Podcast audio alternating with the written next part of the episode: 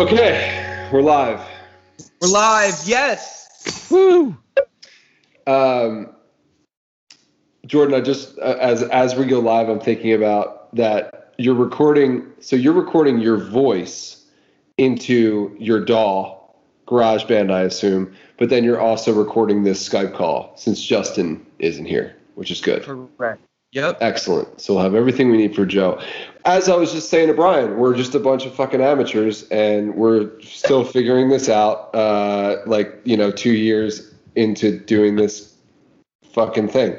Anyway, Brian South, you are I've been cooking for 16 years, and I'm still figuring out shit. So just that's life, right? You're always learning, always figuring out crap. This is true. But you now have professional audio. You do. This is your first time using this microphone, you said? Yeah, this is my first time using this setup for anything. So I'm excited on, number one, to be on this podcast because I've been listening to this podcast since the beginning. But now I get to use my brand new setup. So it's double exciting. It sounds great. Look at this. Three men in America just trying to navigate a global pandemic through technology. Yeah, seriously. How long have you guys been doing this podcast like this? Because before you guys weren't doing it together in a room, right? Yeah. I mean, since March. Wow. Oh. This was I think one of the first decisions we all made in response to a quarantine. Right. And have you guys met up and hung out ever since the quarantine? No? No. I've been around my brother maybe a handful of times, but I'm trying to stay away from all you motherfuckers as much as I can. I'm trying to be responsible.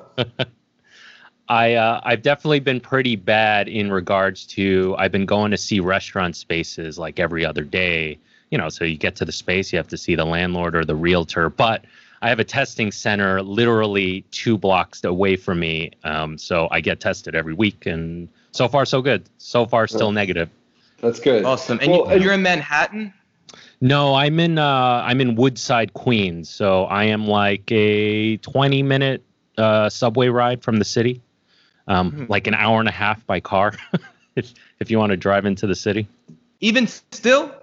No, now it's like 5 minutes. It's amazing. I mean, now maybe it's like 20 minutes, but my wife, she works for Amtrak, so she was deemed an essential worker, and they allowed 75% of the work staff to work from home, but she was part of the 25 that still had to show up to the office. So during the pandemic, I drove her to work Monday to Friday and picked her up every single day, and it was just literally 10 minutes from door to door. It was unbelievable. But I never in my entire life had seen Manhattan that empty. It was pretty scary. It's got to be creepy. Yeah, very creepy. And it's still pretty dead. I mean, I drove into the city yesterday to pick up a friend to help him move something. And it was, there were definitely more people than that back in March when I was originally driving my wife to and from work. But still pretty empty. Even my buddy says, he's been living in Manhattan his entire life, and he felt a little scared walking around.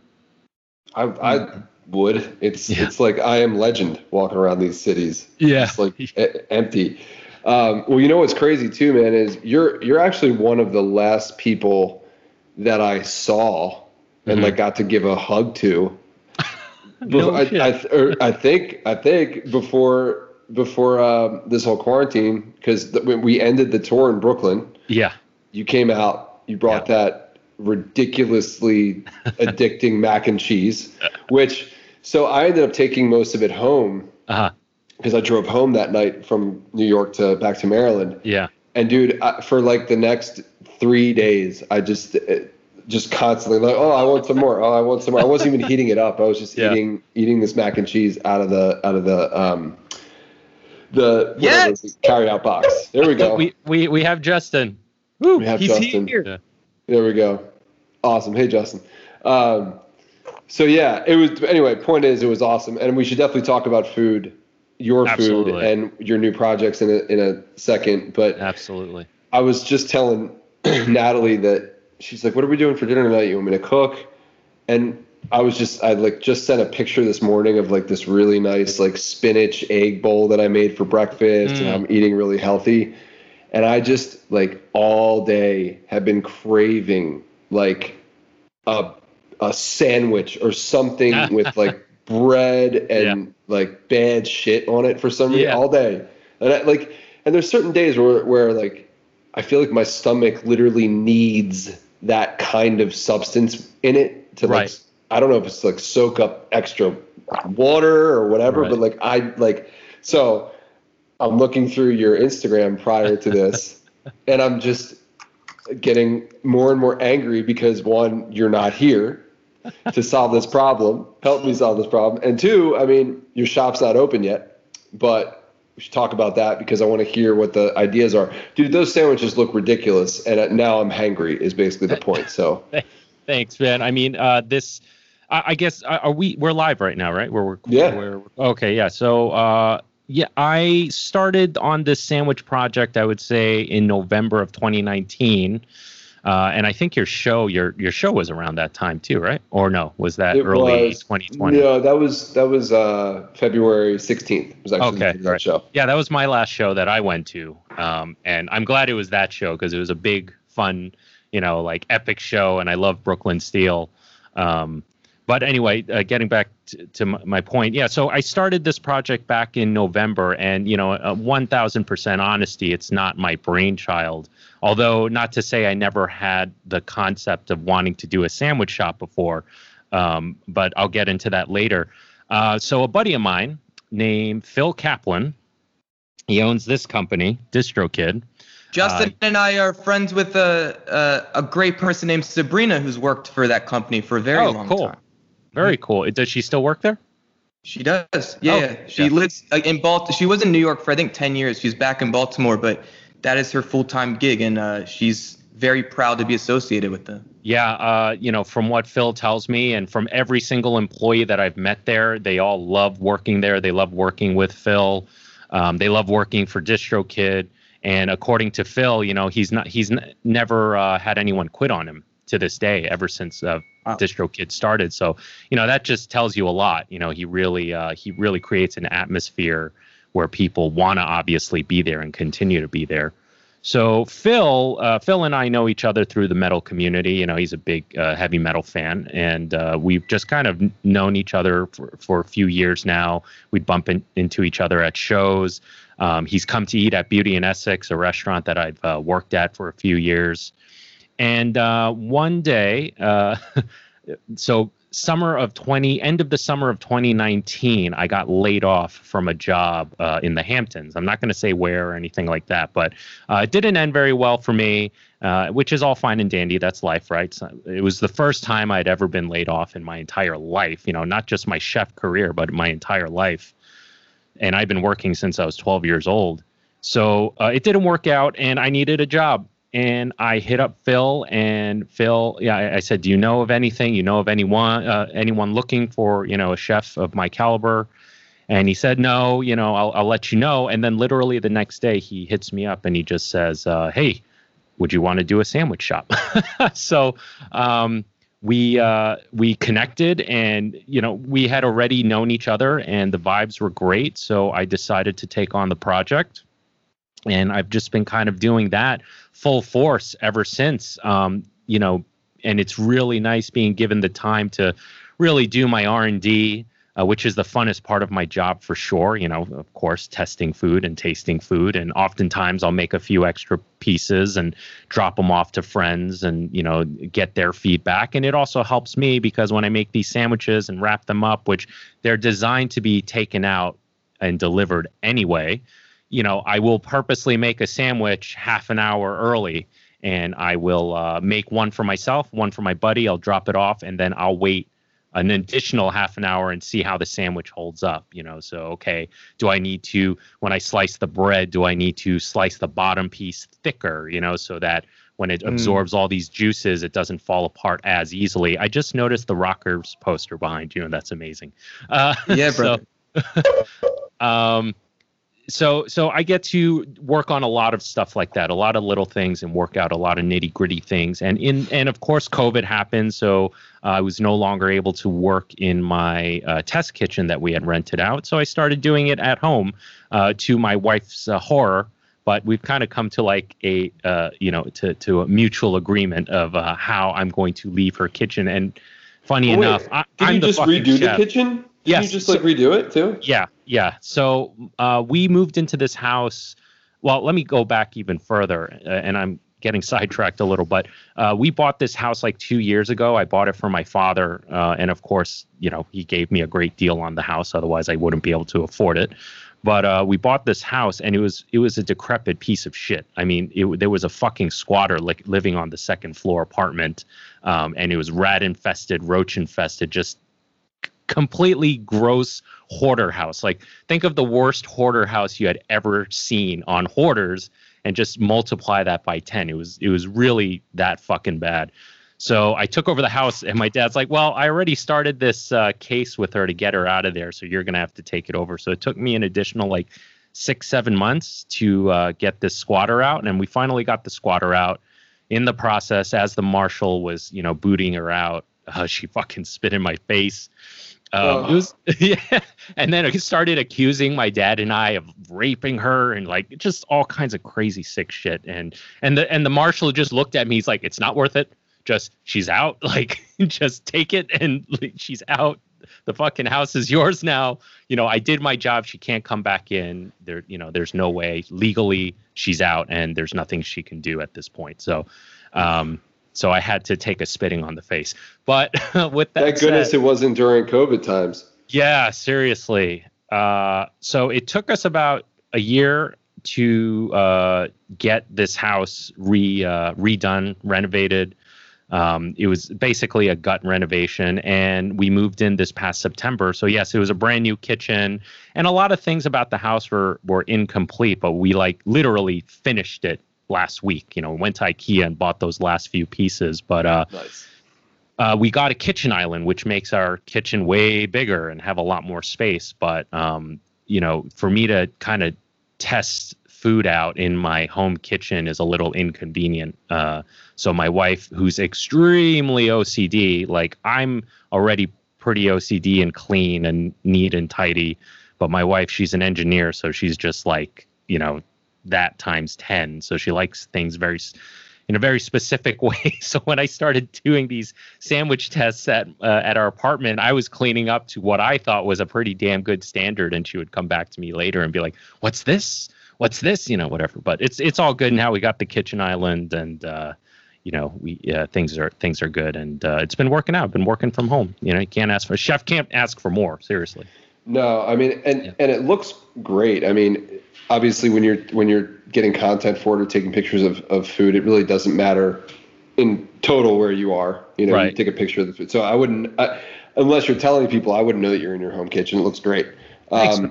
But I'm curious because and Justin, one sec. I've had a lot of your food over the past few years, and everything I've eaten that you've made for me has been ideally like exactly what I want, and I feel like the spin has always been like a modern like fusion of almost like.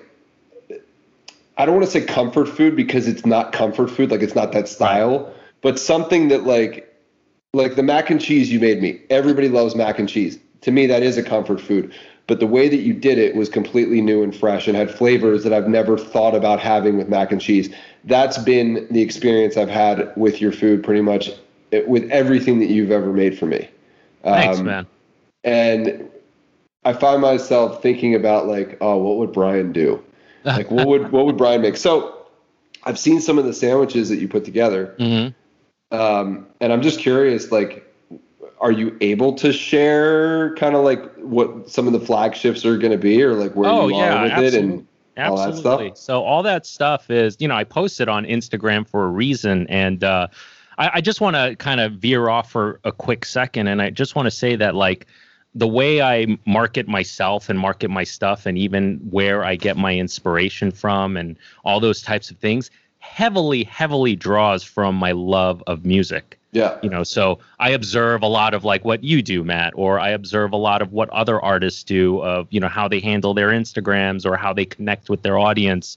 You know, oftentimes, especially lately, I've been getting much more in depth in my posts about story, about intent, and yeah, why I'm doing things the way they are. So as far as as far as my style goes and things like that, you pretty much hit the nail on the head. Like, you know, I just make what I'm inspired by, and typically what I find most fun to put together has a level of comfort food in it, but I definitely want to put a level of refinement into it as well. And then also kind of keep it lighthearted and not too serious as well. So that's kind of how I always think of things. So as far as my sandwiches go, which are all posted on my Instagram, and although none of the posts have said, oh, this is going to be the flagship sandwich for PUD subs, which is the name of the shop, PUD subs. You know, I never like blatantly stated this is for this particular sandwich shop, but that's more, all the stuff that you're seeing on my Instagram is more or less what's going to be on the menu. As far as what the flagship's going to be, I mean, you know, I did this Korean style beef bulgogi sub. That's definitely going to be one of the main ones. You know, that's the same, that bulgogi marinade recipe is the same recipe that my mom gave me, the same recipe I used on Beat Bobby Flay, same recipe that has sold thousands upon thousands upon thousands of tacos between several restaurants. I've had them. I feel like I've definitely had these before. I think you've had it at multiple restaurants, which is funny too, because we've known each other since I was at this restaurant called Mira that I opened, Komodo Rooftop, which I don't think you've been to. But no. You've been to Beauty, right? I came to Beauty, and where was it that I had dinner with Tanya and JP? Oh, that was Beauty. Beauty. Was Beauty. Right. Okay, yep. I thought so. Yep. Yeah. Yeah. I mean, dude, that I think we had it that night, and it was probably my favorite dish of the night. I think. Yeah. Thank you. Thanks. Yeah, there was. I mean, obviously, that dish has a lot of story behind it, and went through a lot of evolutions. But clearly inspired by Roy Choi and his Kogi food trucks in L.A. That's kind of where the initial inspiration came from. That's badass. Yeah. Well, so how do I get one down here? I got to freaking open up a shop down there, which is, hopefully with PUD subs, I'll have that ability to finally expand beyond New York State. Right. Being a restaurant owner, unless you become a full-on restaurateur and opening up in major cities, you're pretty much stuck to your local area, right? You're not, you're not really gonna. I'm not gonna be able to deliver safely to. You're in Baltimore, right? Yeah. Yeah. So I'm not going to be able to safely deliver to you in Baltimore, but I know that Goldbelly, I think that's what it's called. So I was going to ask, do you know how that works? Because I see like you can order Jim steak subs off there. How do you get is it a build it your own kit, or is it literally somehow preserved? I have no idea. From what I've heard, it's just, you're paying for the most expensive, most advanced shipping ever created, and I have to believe that the farther the distance is, of course, the more the quality is going to degrade. But I think it's a great idea if they can get you a Jim sub, within the day. I don't know. It should be fine. Something like a sub like that, if you reheat it, it'll taste fine. There's this sandwich place I've been going to that's actually really close by me. It's legendary. It's called Sal, Chris, and Charlie's, and they do this sandwich called the Bomb, which is literally everything. Like everything that they have in their shop, they put into that sandwich, and it's just one of those ridiculous sandwiches. But it's still good. There are sandwiches that are just ridiculously stacked that sometimes I find a little gross, but this particular place, for some reason, it works really well. I've never ordered from Goldbelly, but I'm curious about it. And I'm sure, that concept will only evolve, as the world gets smaller and, you know, technology advances. So either my shit will get sent to you through Goldbelly, or I'm going to have to open up a spot over there, which is the ultimate goal. You know, that would be even better. Yeah, that'd be even better. You could just come here and make it for him as well. There's always that option. You know, hey, man, friends. I totally could. You know, it wouldn't be the first time, you know, I would go visit a buddy. And, you know, a lot of people get thrown off by this is, when I travel and when I'm on vacation, I like to cook. And it's because I can cook the way I want to, in the sense that restaurant cookery and home cookery are two different things, completely different disciplines, two completely different things. Now, if you're a professional cook, it'll only help you in the home, you know, but you can't expect a home cook to be able to cut it in a professional kitchen. With that said, though, those are, you know, a professional cook cooking at home, that'll only help them with things like efficiency, maybe chopping things a little faster, maybe searing things a little better, stuff like that. But ultimately, they're two different disciplines, which is why it's really hard to find home style cooking in a restaurant. And, you know, but I still feel you can put restaurant caliber cooking from home, right? Sure. But then you don't have the dishwasher scrubbing the 5,000 pans, or prep cooks, you know, fine small dicing for you and doing all that stuff. You have to do it on your own. You're at home, you're by yourself, or you're with your significant other. It's a team of two rather than a team of, you know, I had 75 employees at Beauty in Essex between all three shifts, and dishwashers. And, you know, so it was dishwashers, pastry cooks, line cooks, sous chefs, you know, porters, you know, between all this staff, and this doesn't even include the front of the house staff. Right. You know, I had 75 people under me. That's 75 people that's going to be serving 10,000 dinners on a Saturday night. You know, I mean, I'm sorry, not 10,000, 1,000 covers is what we would do on a Saturday night. So yeah, you know, 10,000 people coming through the door that we have to, you know, they have to sit down, order their food, and then get their food in a timely manner. And it's not like, you know, I always compare it to what my dad does. My dad is a mechanic, and he's like, I don't know why you chose to be a chef, because, like, I can call a customer and be like, oh, the part didn't come in yet, so I'll have the car ready for you tomorrow or the day after. I can't do that to my customer. You know, the customer's there. They need their fucking steak now, and they need it medium rare, and they need it done really well, you know, and not well done, but cooked properly. Yeah. Sure. So, you know, you can't go to your, when I run 4 to 5 minutes behind, because I'm constantly wearing a watch. I always have a clock in front of me with the seconds on it. I'm constantly observing, you know, so after we put out a dish, we'll write on a ticket the minute, you know, at the, what minute hand it went out at. So if it went out at 9:45, we'll put 45 on the ticket, so I know that it went out at 9:45, and then automatically 5 minutes later I'll fire off the next course. It's that precise. And if I run 2 to 3 minutes behind because I got busy or I lost track of things, I will call the server down and be like, listen, I'm running behind. Tell your guests that their food is running, you know, We'll be up shortly. You know, it's that important to be on time and put out things in a timely manner. I don't know how I got into this. I went on a tangent, but because the difference is when you're cooking at home or when you're traveling with friends, you don't have to worry about those aspects of it. You can really just relax. Yes, that is, well, you hit the nail on the head, Matt. That is exactly it, which is, you know, so if I were to go visit you or any of you guys and go to your house, and then we're just chilling. What do you want to do tonight? You know, what are we going to do for dinner? You know, I'm so down to go to the supermarket and buy up some stuff and make a simple style family dinner, because I don't have to, like, I can go to you now and be like, hey, it's going to be like 10 minutes more, you know, because I've had one too many beers and I'm not really moving as fast as I normally would. And more than likely, you know, you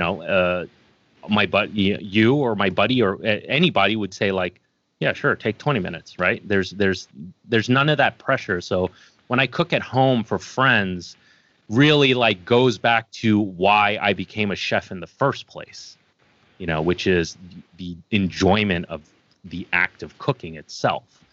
But when you do it professionally, there's just so many more layers you have to keep into consideration. Oh, yeah. Well, so what's the most gratifying part to you? Is it for you, the, like, the process of organizing and the plan of attack and the strategy of how you're going to cook it? Is it you getting to taste the end result and being like, damn, like I can, like, I don't know if you can separate yourself as the chef and the person eating the food to where when you eat it, you're able to sort of get that perspective of somebody who didn't just cook it, which is a challenge. Or lastly, is it the people you're cooking for, is it their response? Right. So my there are two things that I really particularly love about the work I do. Number one is the logistical and managerial part of it. It's the most stressful part, but it's the most rewarding part in the sense that if I pull it off, I'm like, fuck yeah, I pulled it off. You know,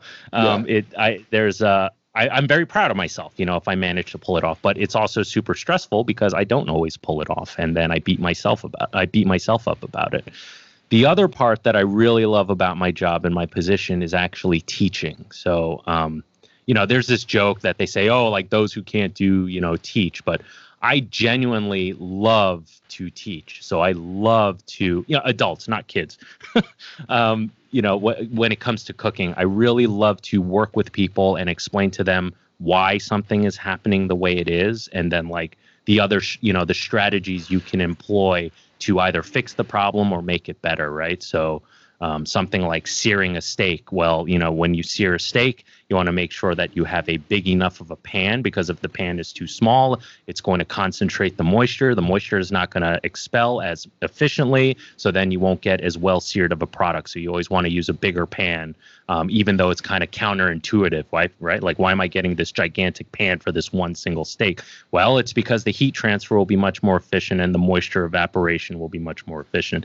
All those little things, like super nerdy things, are things I love to talk about, and I love to see the look on, you know, my cooks' faces when they're like, "Oh, I get it now," you know, and now they understand, like, "Oh, this is why I should do it this way," you know, because there are so many chefs and cooks who do things just because that's how they were told. That's how we've always done it. That's how we do things, and it's like, no. You know, you should know why you do it that way. And if there's a better way, you should at least know about it and expose yourself to it. You gotta come teach Natalie, because as you know, you gave me and Mark a little cooking lesson, and I failed pretty miserably at it. But dude, you gotta come, like, at some point when travel opens up, we'll either come to you or you should come down, and just you gotta try these burgers first off, and then secondly, I want her to be able to just like pick your brain about all the things that she cooks, and so that way you can be like, nope, you're doing it wrong here. Right. Here's what you should change. Yeah, I would love to, man. I mean, listen, the photos that I'm seeing of her posting look, I mean, they make me fucking hungry. You know what I mean? Yeah. So you're already doing the first right thing, which is like you're creating demand for your product, right? So if you have a product and it makes people want it, then you're already on the right track. So anything beyond that will pretty much only help you. So that you're definitely on the right footing. But yeah, I mean, listen, when travel starts back up again, we could totally get together. And now my house is done, so there's a place for you guys to stay. There's a kit right over there for you to mess around with too, in a soundproof room, so you can bang away as loud as you want. Excellent. But yeah, let's, you know, once we get this damn vaccine, we can do as many cooking lessons as you need. Yeah, that'd be sick. Yeah, it's such a passion of mine, eating food, and it's a passion of hers, cooking food at home. Mm-hmm. So we're a really good fit, but. You know, she's always saying to me, like, man, I want to up my game, or I want to try something new, or I want to learn a new technique, or, you know, whatever it is. So, we'll have to talk about that. We could definitely talk more about that, you know, and I will say this, I'll add to that a little bit, you know, there's always, especially this day and age, there's always like this pressure to learn something new, try something new. And for me, you know, I learn all my new stuff by making mistakes. I've made so many fucking mistakes.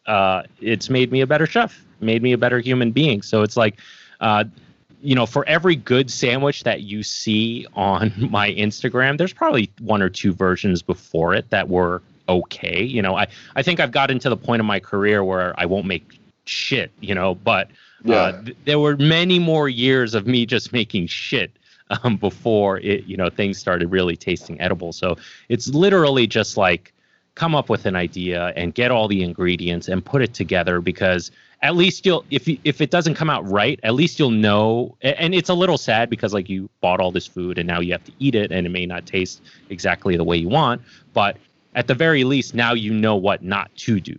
Right. Right. Like that's a very vital part to me as far as, you know, upping your cooking skill, so to speak. But that as an analogy, I mean, holds true for this podcast or any of the other projects or businesses that any of us, you know, have been involved with. It just takes the audacity to try. Yeah. You know? Yeah. I really love the guests that you guys bring on and a lot of the topics you speak about. I mean, it's basically people who just fucking hustle. That's at least the vibe I'm getting, is you guys tend to have all these people that just work at stuff and are not, you know, not that they're not afraid. They just kind of do, right? Because if you don't just do, then you'll never know. And you'll never see the opportunity that's over the next hill if you don't at least take the first step up that hill.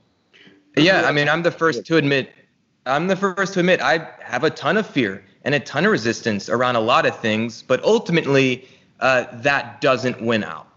Right, right. You know, then it's just a matter of learning to work with that in service of the vision. Right. Hey, Brian, I got a question for you. Before we move from food, because there's some other stuff I want to talk about. Yeah. What's your favorite thing to eat? Like, I don't think I've ever asked you this, and I know you can do so many different types of cuisine, so many different styles. But I'm curious, like, what is, you know, gun to your head, last meal? What is it? Okay, so I make it every day for breakfast, and it's probably not great for my cholesterol, but you know, who cares? I intermittent fast now, so I guess that counteracts it.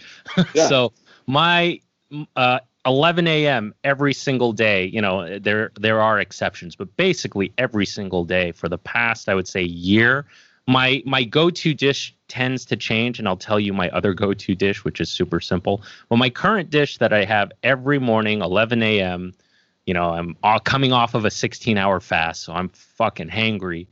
I take 2 extra large eggs.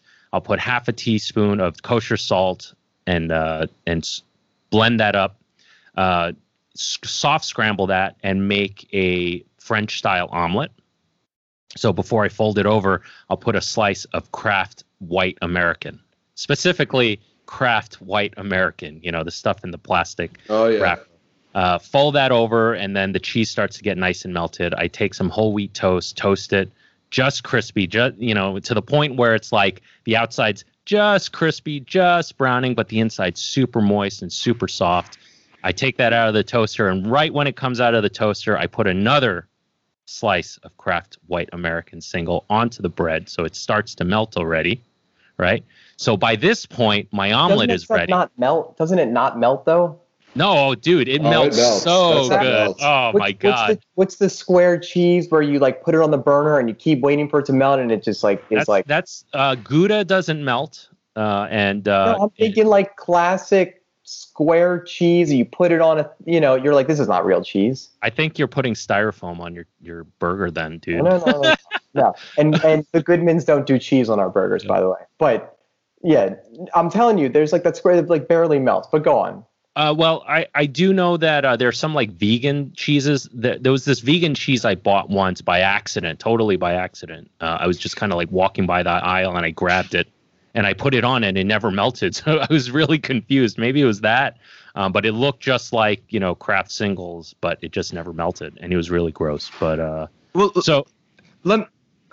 finish. But there's something that I've been wanting to have as far as a public conversation my entire life. So I'm very excited. But go on with your point. I'm almost done. So I'm walking you guys through the process of my morning breakfast sandwich ritual. So as the cheese is melting on the toast, that my omelet is ready. It's still on the pan. The heat is off, but the residual heat from the pan is melting the cheese that's in the center. I slide that on top of the bread with the cheese on it, and I'll do a drizzle And some people will give me a lot of shit for this, and I don't care. You can fight me. I put a few drizzles of ketchup in there, specifically Trader Joe's ketchup, because it tastes a lot better.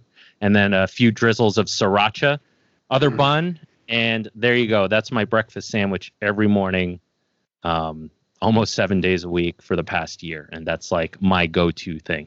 That's my shit. So are you looking forward to that when you go to sleep? I am. I'm looking forward to it right now. Pretty much. And every now and then I'll jazz it up. Like one day I'll put raw onion on it. Another day I'll put thin sliced tomato. Another day I'll put bacon, you know, and then sometimes I'll go back to the original egg and cheese version. But overall, that's the base of it. And then you can add, like today, I put on a couple slices of turkey and avocado on it, you know, just to go a little nuts. But yeah, that's my like go to every single damn day.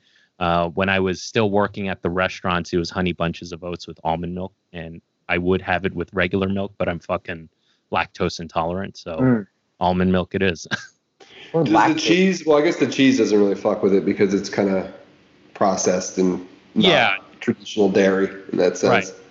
Right. With cheeses, so cheeses in the cheese making process, a lot of the lactose is left in the whey. You know, that like opaque milky looking liquid that's left over from the cheese, you know, if you make fresh mozzarella and there's so with cheeses, I don't really have to worry. There's still lactose in it, but as long as I moderate it to two slices of American singles in the morning, I'm good. But if I have a glass of milk, it's not a fun day at the office. It's not a day at the office. It's a day on the fucking toilet. So I want to have this conversation. It makes me really happy in a very absurd way to have this conversation publicly with a professional chef that's accomplished, such as yourself, Brian. I have never had a cheeseburger. I've never had a cheesesteak sub, and it's not because I have some intolerance to something in it. It's not because of some ethical kind of a belief that I carry. I just think a lot of cheese, like yellow cheese, is just like disgusting and unnecessary. And I've always felt this inadequacy amongst other people, because especially Americans, it seems they fucking love their cheese. But even someone like yourself, Brian, I feel like cheese is put on this pedestal. So for me to not really fuck with it, I feel this sense of shame. Well, why? Like, you know, whose opinion are you caring about that, you know, you give a shit whether you eat cheese or not, or indulge in cheese or not? It's definitely romanticized, and there's an art to it. That's the beauty of cheese making, is it, you know, real cheese making is a fucking art. Now, you know, the big blocks of cheddar cheese, or, you know, the sliced Kraft singles. Yeah, that's clearly like American mass production, you know, bull crap. Over at the end of the day, there's nothing really redeeming about those things other than the flavor, you know, and the flavor's awesome. And there's I think the flavor is terrible. I think part of it is the texture, but it makes no sense that I can fuck with some nacho cheese. I love mozzarella, like I'll eat a chicken parm. But yeah, like a slice of yellow cheese on a sandwich in particular, like with bread, or like a blue cheese. I don't know, man. All my life, it's been this thing I've been fighting against. So if you're having a burger and I give you, let's say you come over to my house, and I say, hey, you know, I'm making burgers, and I give you an option, because I usually do, of what cheese you want. So I will always have American cheese. I'll usually have some kind of aged cheddar, like super aged cheddar. It's almost granular. It's almost like granular, like Parmesan. And then a third cheese will be the third cheese will be like a pepper jack. So if I went to you and said, hey, I know you don't like yellow cheese, you want pepper jack, would you do the pepper jack? I'd say no, chef. No. Okay. So is it all cheeses on a burger specifically that you won't fuck with? It's possible. I think part of it's the texture of the cheese, and the bread is already soft to begin with. It seems unnecessary to me. So what if I toasted the bun for you?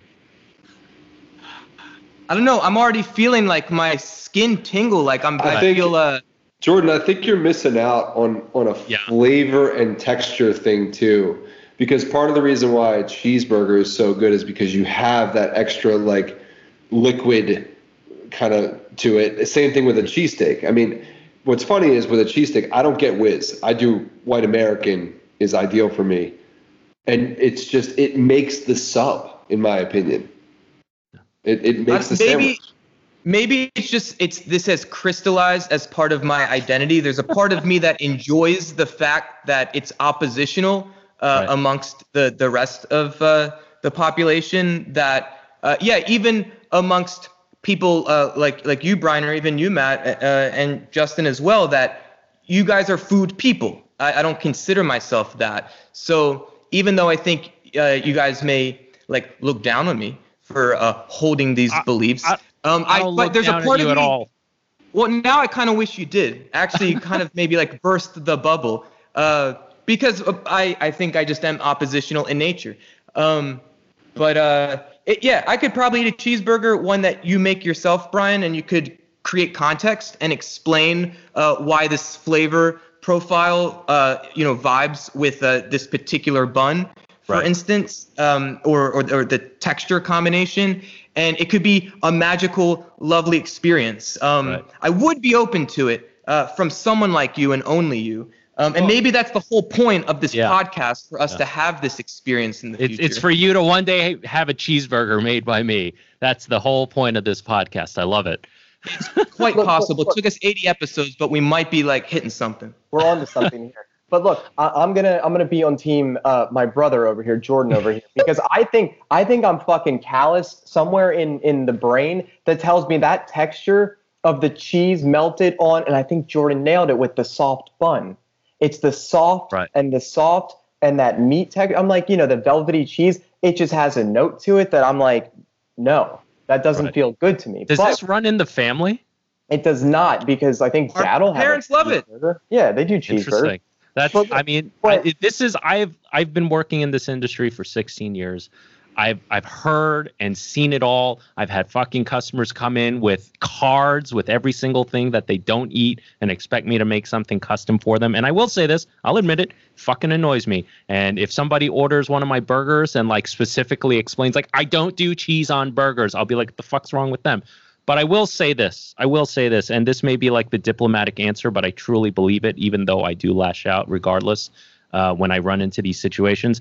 I tell my cooks and my sous chefs all the time, I say, listen, guys, at the end of the day, we are the fucking service industry, and people expect to be served. When they come through these doors, they expect to have an experience. We have to give them that experience. Now, within reason, right? So if they order the salmon dish and they say, we don't want the salmon, I'm going to say, well, the fuck's wrong with you? It's like, then tell them to order the right dish. However, if it's something life-threatening or if it's something as simple as taking out the cheese in the bun, like, who the fuck am I to tell you no? Now, would I say, like, this is supposed to be this way? Absolutely. And do I recommend it this way? Absolutely. And did I lose a little respect for you because you didn't have it the way that I wanted you to? Absolutely. But at the end of the day, I'm in the service industry, so I got to serve you and I got to put it out the way that you would prefer, so long as it makes sense and so long as I have the ability to do it. I'm going to throw let me throw a curveball at this one real quick. What's the chef hat called? A toque.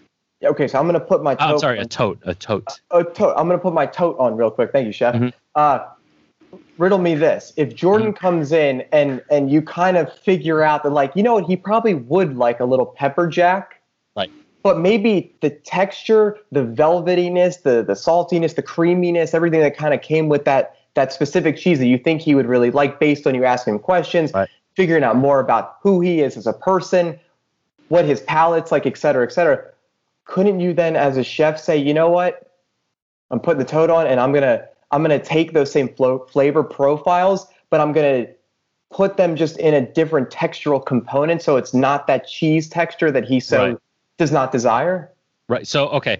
So if that was at the restaurant and that happened, and you literally said that word for word to the server, and the server came to me, I would fucking laugh at the server and tell them, get the fuck out of here. Look, what the hell is wrong with you? I'm not going to make you. I'm not going to make you a custom dish and chop up pepper so you can get the pepper jack flavor and, top your shit with butter to get the creaminess. It's like, no, I'm sorry. I can't do that. Salt or something. But this is like you at home, maybe you've already taken your pants off and you're relaxing.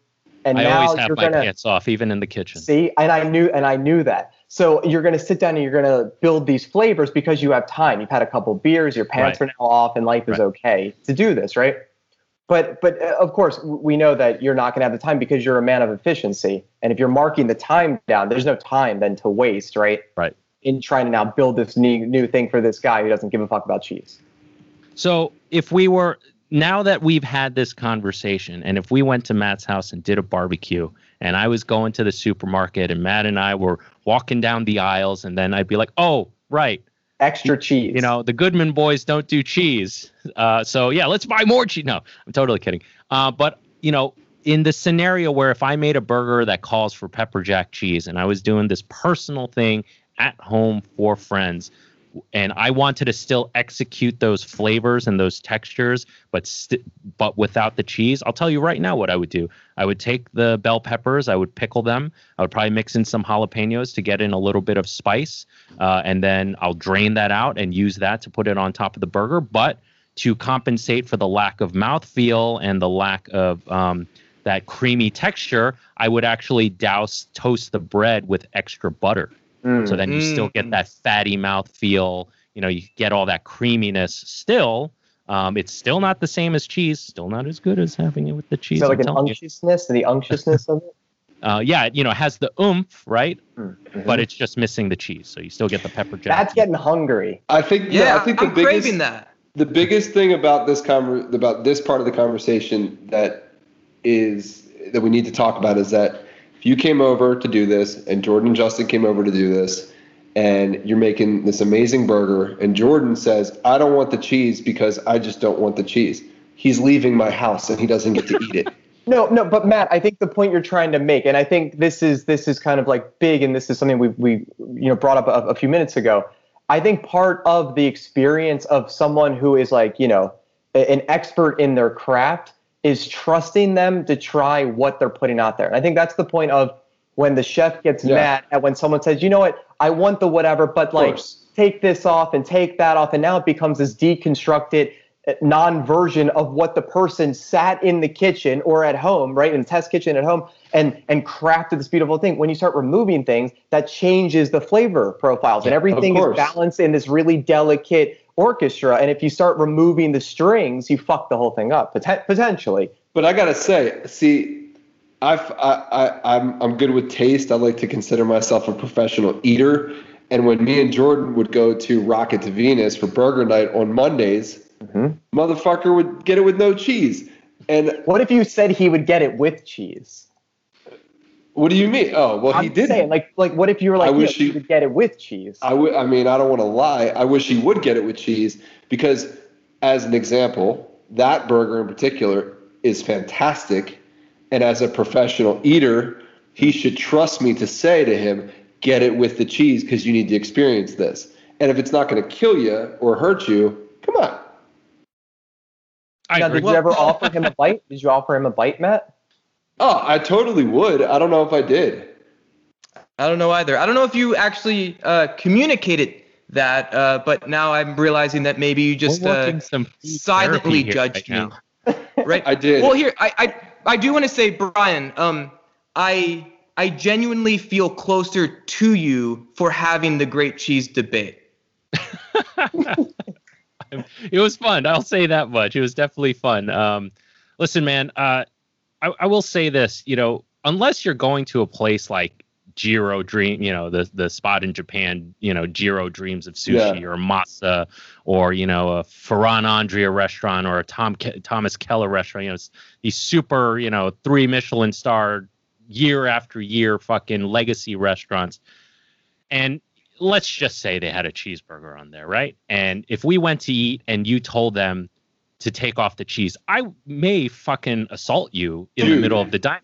Dude, imagine going... Noma has had a cheeseburger over the past season. So imagine going to Noma, and you sit down, and you tell Rene Redzepi to go fuck himself with his cheese. So that's just, you can't do that.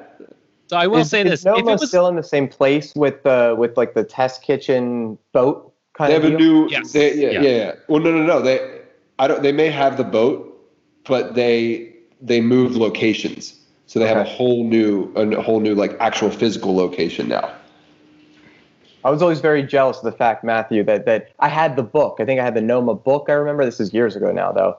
But I know you had said I think you went once or twice on tour, which is just a beautiful thing. A beautiful thing. It's great, but that's what I guess that's the to your point, Brian. It's like if you go there and they have a cheeseburger, just like everything else on the menu, if you don't have a food allergy, you just got to eat it, whatever it is. And you're talking about tippy top of the restaurant food chain. I mean, this is like Noma, Rene Redzepi is like there is none greater. Right. If we go to Shake Shack or In-N-Out or whatever, and you say no cheese, enough. I mean, I'll look at you and I'll be like, motherfucker's missing out. You know what I mean? But I'm not going to stop you from it. I'm not going to comment on it. You know, even at a Beauty in Essex, I mean, we deal with tons of freaking allergies and dietary restrictions and just people being shitheads. But we still have to meet it. And listen, you have the burger without cheese. It's not the end of the day, but you're missing out. I think that's the point is we've, both Matt and I clearly feel you guys are missing out on this. But some people think cilantro tastes like soap. Some people are afraid of heights. At the end of the day, I feel like you're missing out if you have pico de gallo without cilantro, and if you don't go to, the Empire State Building and take a look really quick. But to each their own, man. I mean, like I said, you're missing out. Well, we do agree on cilantro, and at this point, I feel like the only way that I would have a cheese on any sandwich in my future, it would have to come from you, Chef Brian. Well, I think we'll have to make that happen. I think we all got to get COVID vaccines, and then I got to make my way over down to you guys, and I will blow your fucking minds with the most amazing cheeseburger you've ever had. Cheese. Well, for the scientists listening and the politicians who create the legislation to make this this global nightmare come to an end, if there isn't, if this is not just motivation enough to get this thing under control. Skip the trials and put it right into practice. I 100% agree. Get that vaccine out here. I heard Russia has it. Real quick, to put a nice bow on this cheese segment of the conversation, Matt, you mentioned this beautiful mac and cheese, the stick-to-your-rib comfort food. Mac and cheese would have you were watering out your ears, Matt. What was so different?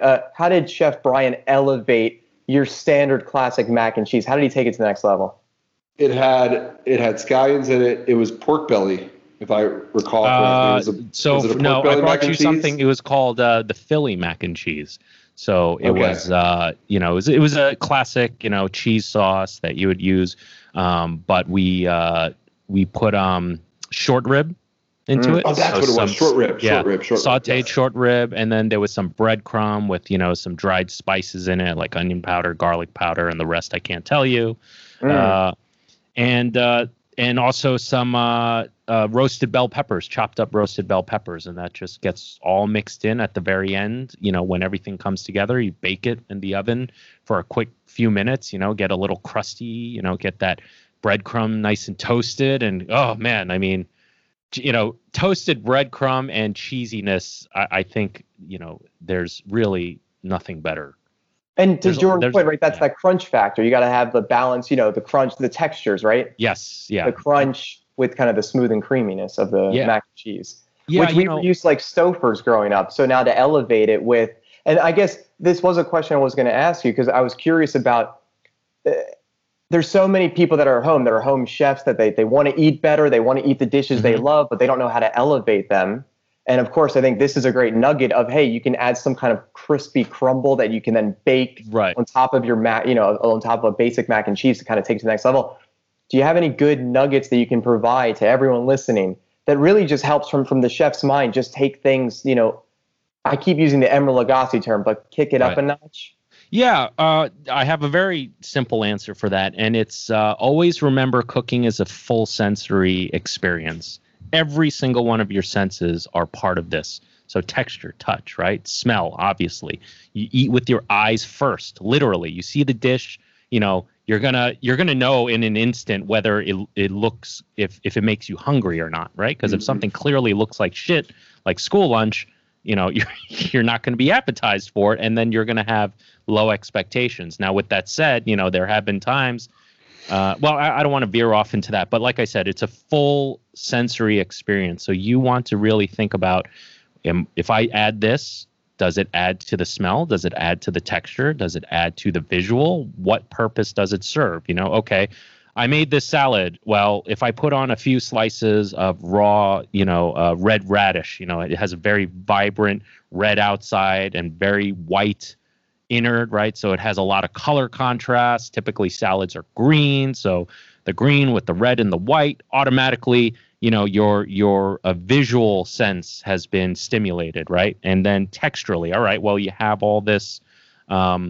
lettuce, and what kind of lettuce is it? So did you use iceberg? Did you use romaine? Okay, romaine's a lot crispier. Okay, so it's all these things. And then what can I add to the end of it? Can I put some infused, you know, shallot oil into it that'll give it that aroma? So now you've engaged your nasal, you know, your smell, sense of smell. So that's kind of what I would think about. It's like, in what way can I engage my senses more with this dish? And I think if you go there and think about that way, you can pretty easily come up with an idea. And if you're having a hard time coming up with an idea, just close your eyes. And I do this all the time. I kid you not. I will close my eyes and I'll pretend I'm walking through the aisles of the grocery store.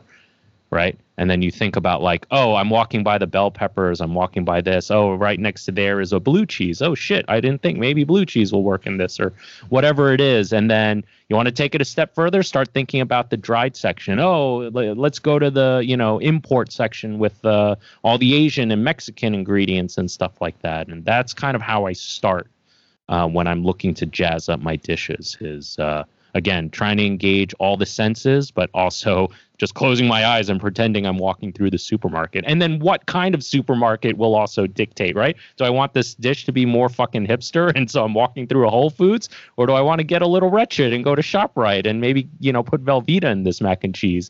You know, who cares? If it tastes good, you know, who cares, right? I guarantee you, I can make you a mac and cheese using fucking Velveeta, but I'll put on butter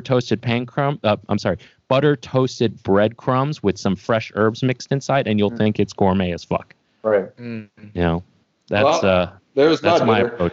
Yeah. Look, coming from a guy who I typically go to, like, a Trader Joe's or an Aldi, which, you know, same parent company. I see a lot of the same stuff. We went to Wegmans the other day. You should have seen me. I was like hooting and hollering. You've never seen someone so fucking excited to be in the grocery store. Like, even dude, I came across like. I love it. I mean, I just love a grocery store. All the new products, seeing like what's new for people to try, what's changed in like the last year that I haven't been there. The one that stuck out was like Earth Balance, you know, kind of a vegan spread for people, for the vegan homies that want some butter, now with avocado oil. And like, you've never seen someone more pumped up about alternative butter. So I get it, and I'm really looking forward to the day, Chef, that you come to Baltimore. We get to go grocery shopping.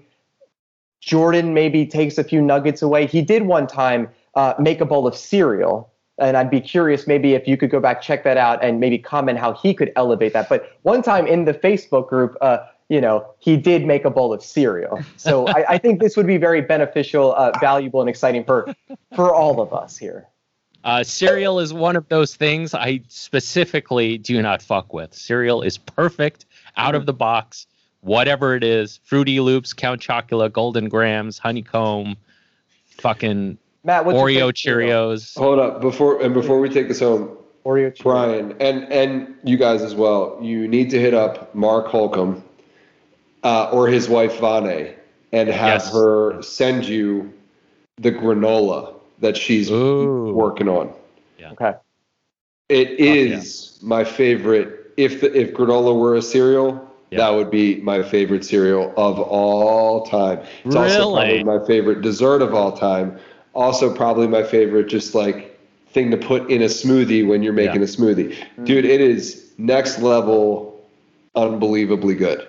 I love granola, man. Homemade granola, especially done right. Like, and it's like it's based off of like turmeric as the base. Ooh, so, interesting. Dude, it is. It's I'm not kidding. Interesting. All right, I'll text Mark right after we end this. I'll be like, yo, Matt said get me.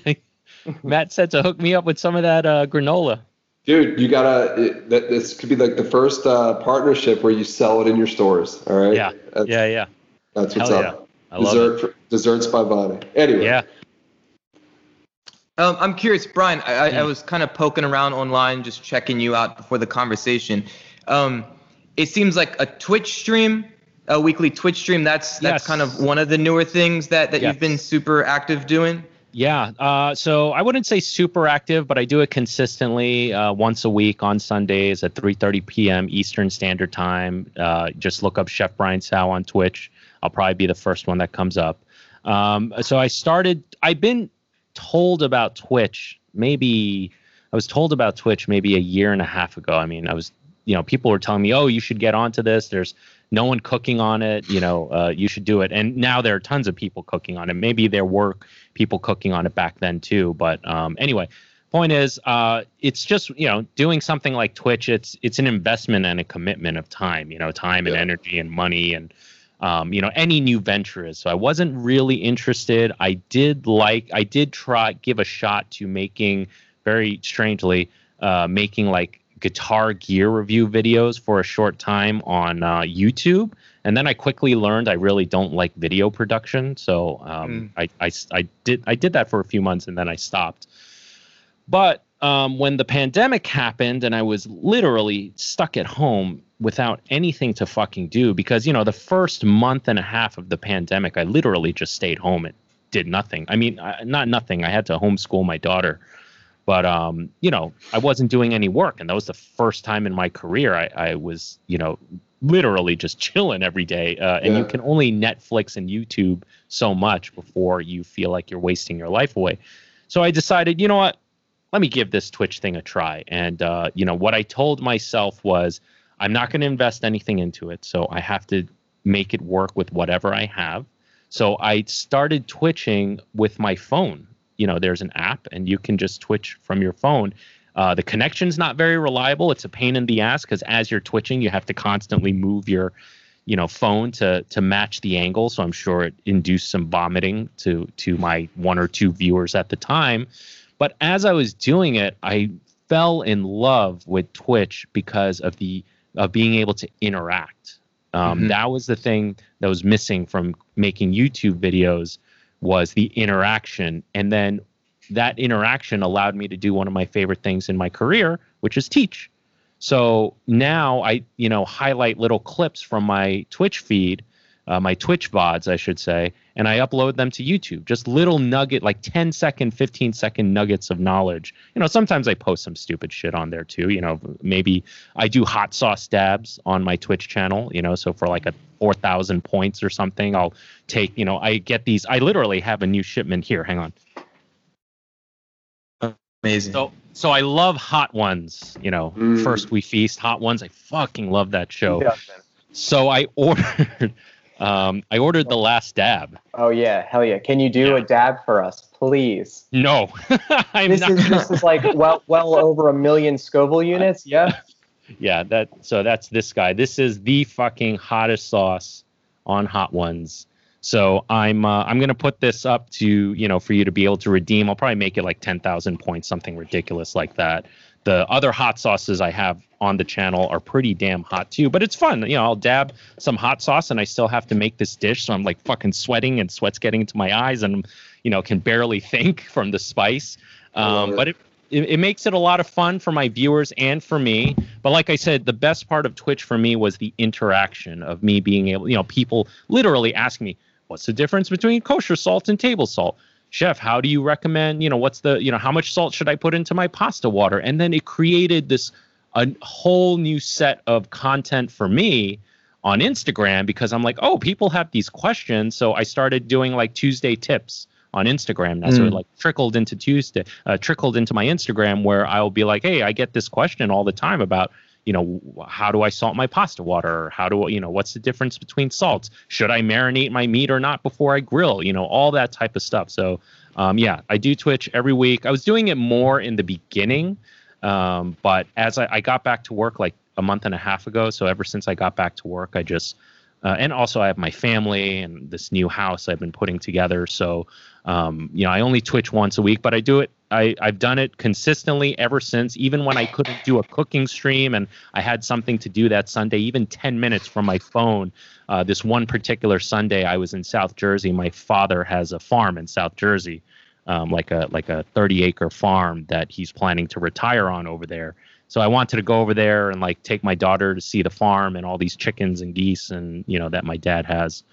And I streamed from there. I did a tour of the farm and, you know, kind of telling everybody like, yeah, this is a new venture for my family. My dad's a fucking mechanic who thinks he's going to become a farmer and it's probably going to be disastrous. But, you know, get started. Just do it, you know, and we'll figure it out, you know.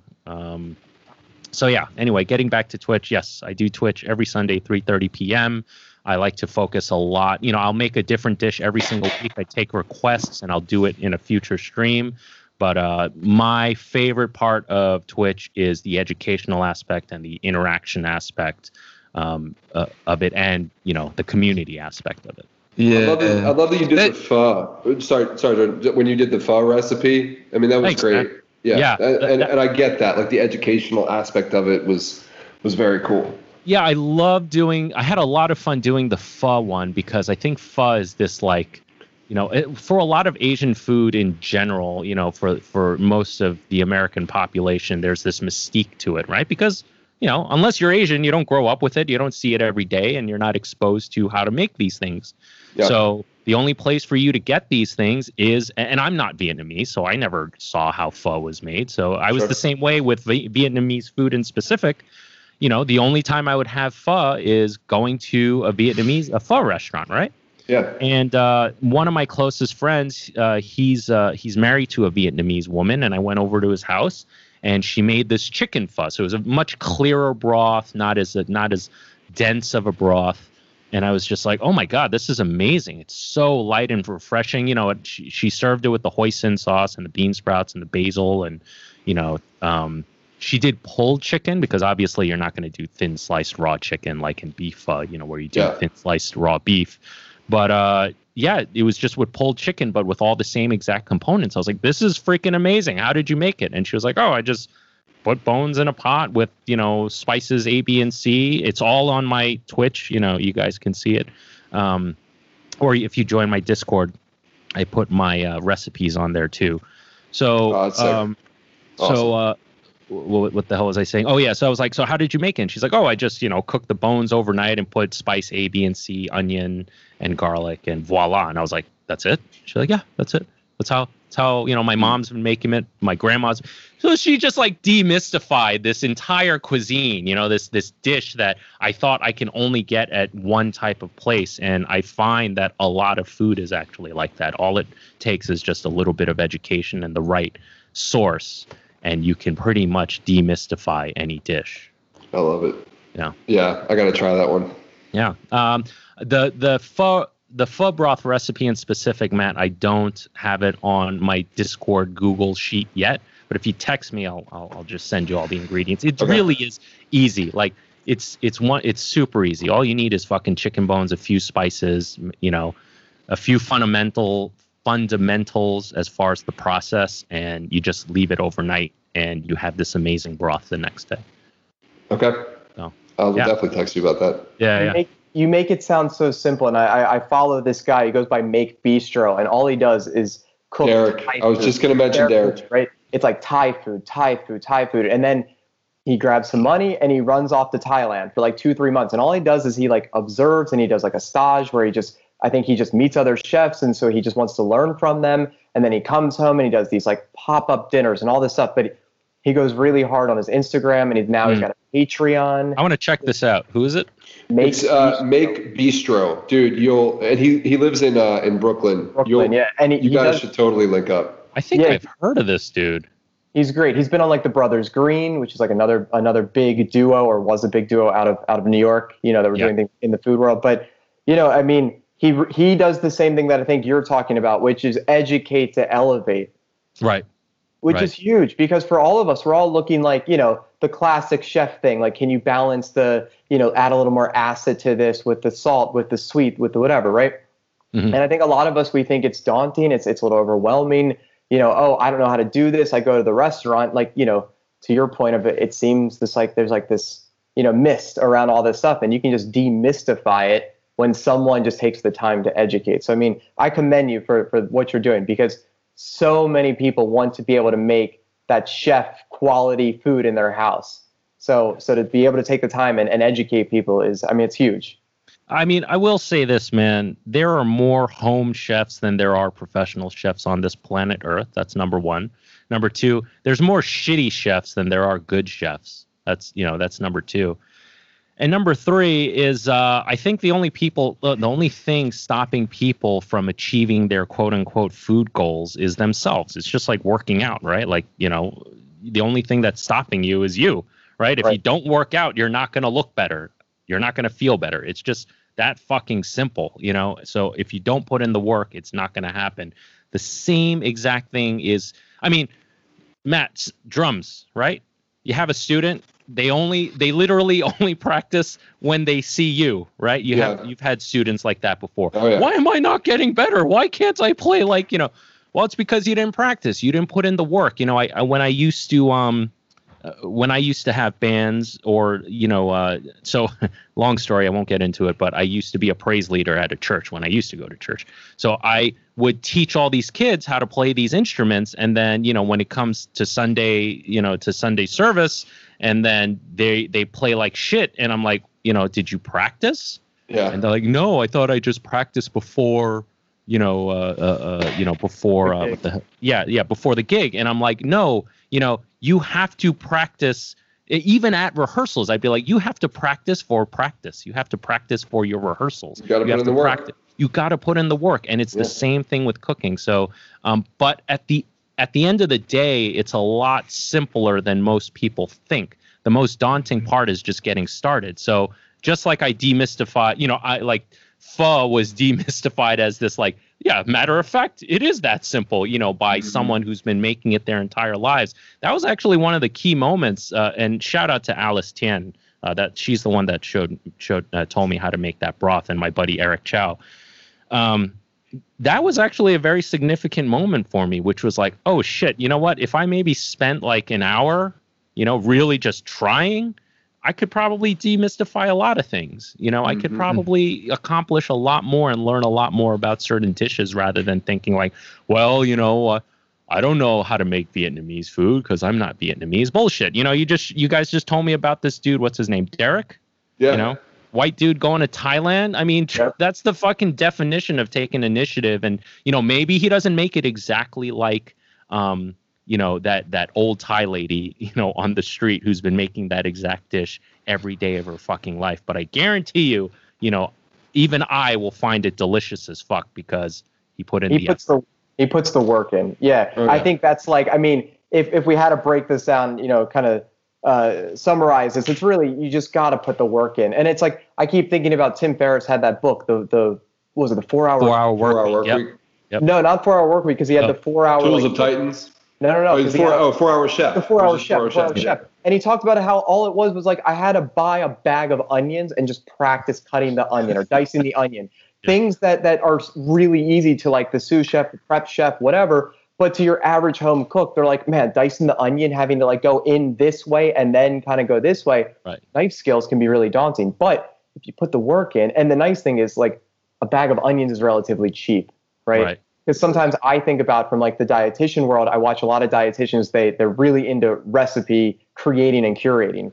And they probably mess up that recipe that they're coming up with, trying to make that great recipe 50 times until they like make it. And they're like, you know, I tweaked this, I tweaked that, and I finally got it right. Especially in baking with all the chemistry. You can end up, and I've done this plenty of times, you spend so much money on these good ingredients and you keep messing it up.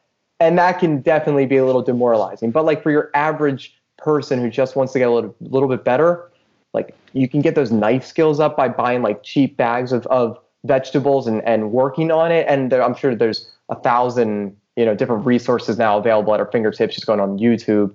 you know, and then going on Instagram, finding guys like you, finding guys like Derek, who can probably take like a very specific dish and really break it down. Then, I mean, there's nothing stopping us now of getting better at this. Yeah, I'm fucking starving. I'll add one more thing to that, which is, you know, the way I work mentally is typically I work backwards. So I think of exactly what I want and I deconstruct it, right? So like, what's the ideal thing that I'd like? Like this home studio that I finally finished building out. It's like the exact creator hub that I've always wanted for my musical side, you know, like everything I could, but it took me fucking 15 years to like curate all this equipment between the speakers and the desk and all that bullshit. Even this webcam that I just bought recently, you know, it took me 15 years of just piece by piece. However, I wouldn't have built it unless I had that grand picture. So I think it's the same exact way with food. So one suggestion I may have to the new cook, and listen, I don't use pre-cut vegetables. Like I don't use, you know, because I can cut it myself pretty fast. But to make it easy for the average person at home who wants to get into cooking, who wants to eat just natural foods, you know, and if something like dicing an onion is daunting to you, go to Trader Joe's or Whole Foods and buy the pre-cut stuff. I know people are like probably cringing right now, but I'm talking to the person who just wants to get started, who doesn't have a single knife skill. You know, think of the ideal dish you want first and then work backwards. So what are the ingredients you need for that? Oh, I need potatoes. I need onions. Oh, shit. I need to cut all this stuff. And I don't even know how to hold a fucking pen right anymore because I've been using my iPhone for so goddamn long. You know, then, you know, buy the things that'll make it easier and start there. Just cook, you know, and it probably won't be very good. And, you know, to what you said earlier, Justin, about, you know, you bought all these ingredients, you end up fucking it up, but it's all in the pursuit. Well, if you want to get good at cooking, you have to start the pursuit. And there are things you can do to make that pursuit a little bit easier. And I think if you start that way, you will be pleasantly surprised. Yeah, look, I think that's really valuable, imparting wisdom. Not only just the idea of just starting, and we've chatted about that from different perspectives in this conversation, but having a vision in mind of where you want to end up, whether it's a home music studio or a business or a relationship or a podcast about pastries, in which we never talk about pastries. Yo, Chef Brian, thank you so much for giving us your time today. You are a lovely man. Thank you. This was super fun. I will go to bed this evening with a smile on my face for the great cheese debate that I got to take part in unknowingly prior to this conversation. And the Instagram, Discord, Twitch, all that will be linked in the show notes. So if you're listening or watching me right now, you can literally click on the links hyperlinked in the text in the show description, whether you are watching on youtube.com/chocolate croissants or in your podcast app. We also have a Facebook group, facebook.com/groups/chocolate croissants. It is a private Facebook group. You are welcome to join us and a few thousand creative, inclusive, kind, intelligent people from around the world. Brian, if you're not part of the group and if you're on Facebook, you are welcome to join us there as well. I am part of the Facebook group. I'm in. Yeah. I just got a comment. That was fucking amazing. That was a great little monologue. New. It was just. It's new every time. That was so good. That was so linear and smooth, and fucking kudos to you, man. Well, thank you, brother. Once Matt said how hungry he was, I realized that if I don't take this home sooner than later, he may throw his laptop against the wall, and we would not want that. But I am going to say, before we leave, the three of us have a friend named Alex. He has been on Twitch just about every single day playing Fortnite for the past few months. He has branded himself as Milk Stevens. You can pay a certain amount of points, and he'll dump a gallon of milk over his head. But I'm thinking with the hot sauce and the milk, there might be some branding synergy between the two of you. Nice. What's his Twitch profile called? Milk Stevens. Milk Stevens. That's awesome. That's awesome. So good. So I love it. We're always, we gotta support our friends. Gotta support. Yeah, and I gotta say, everyone on Milk Stevens got it.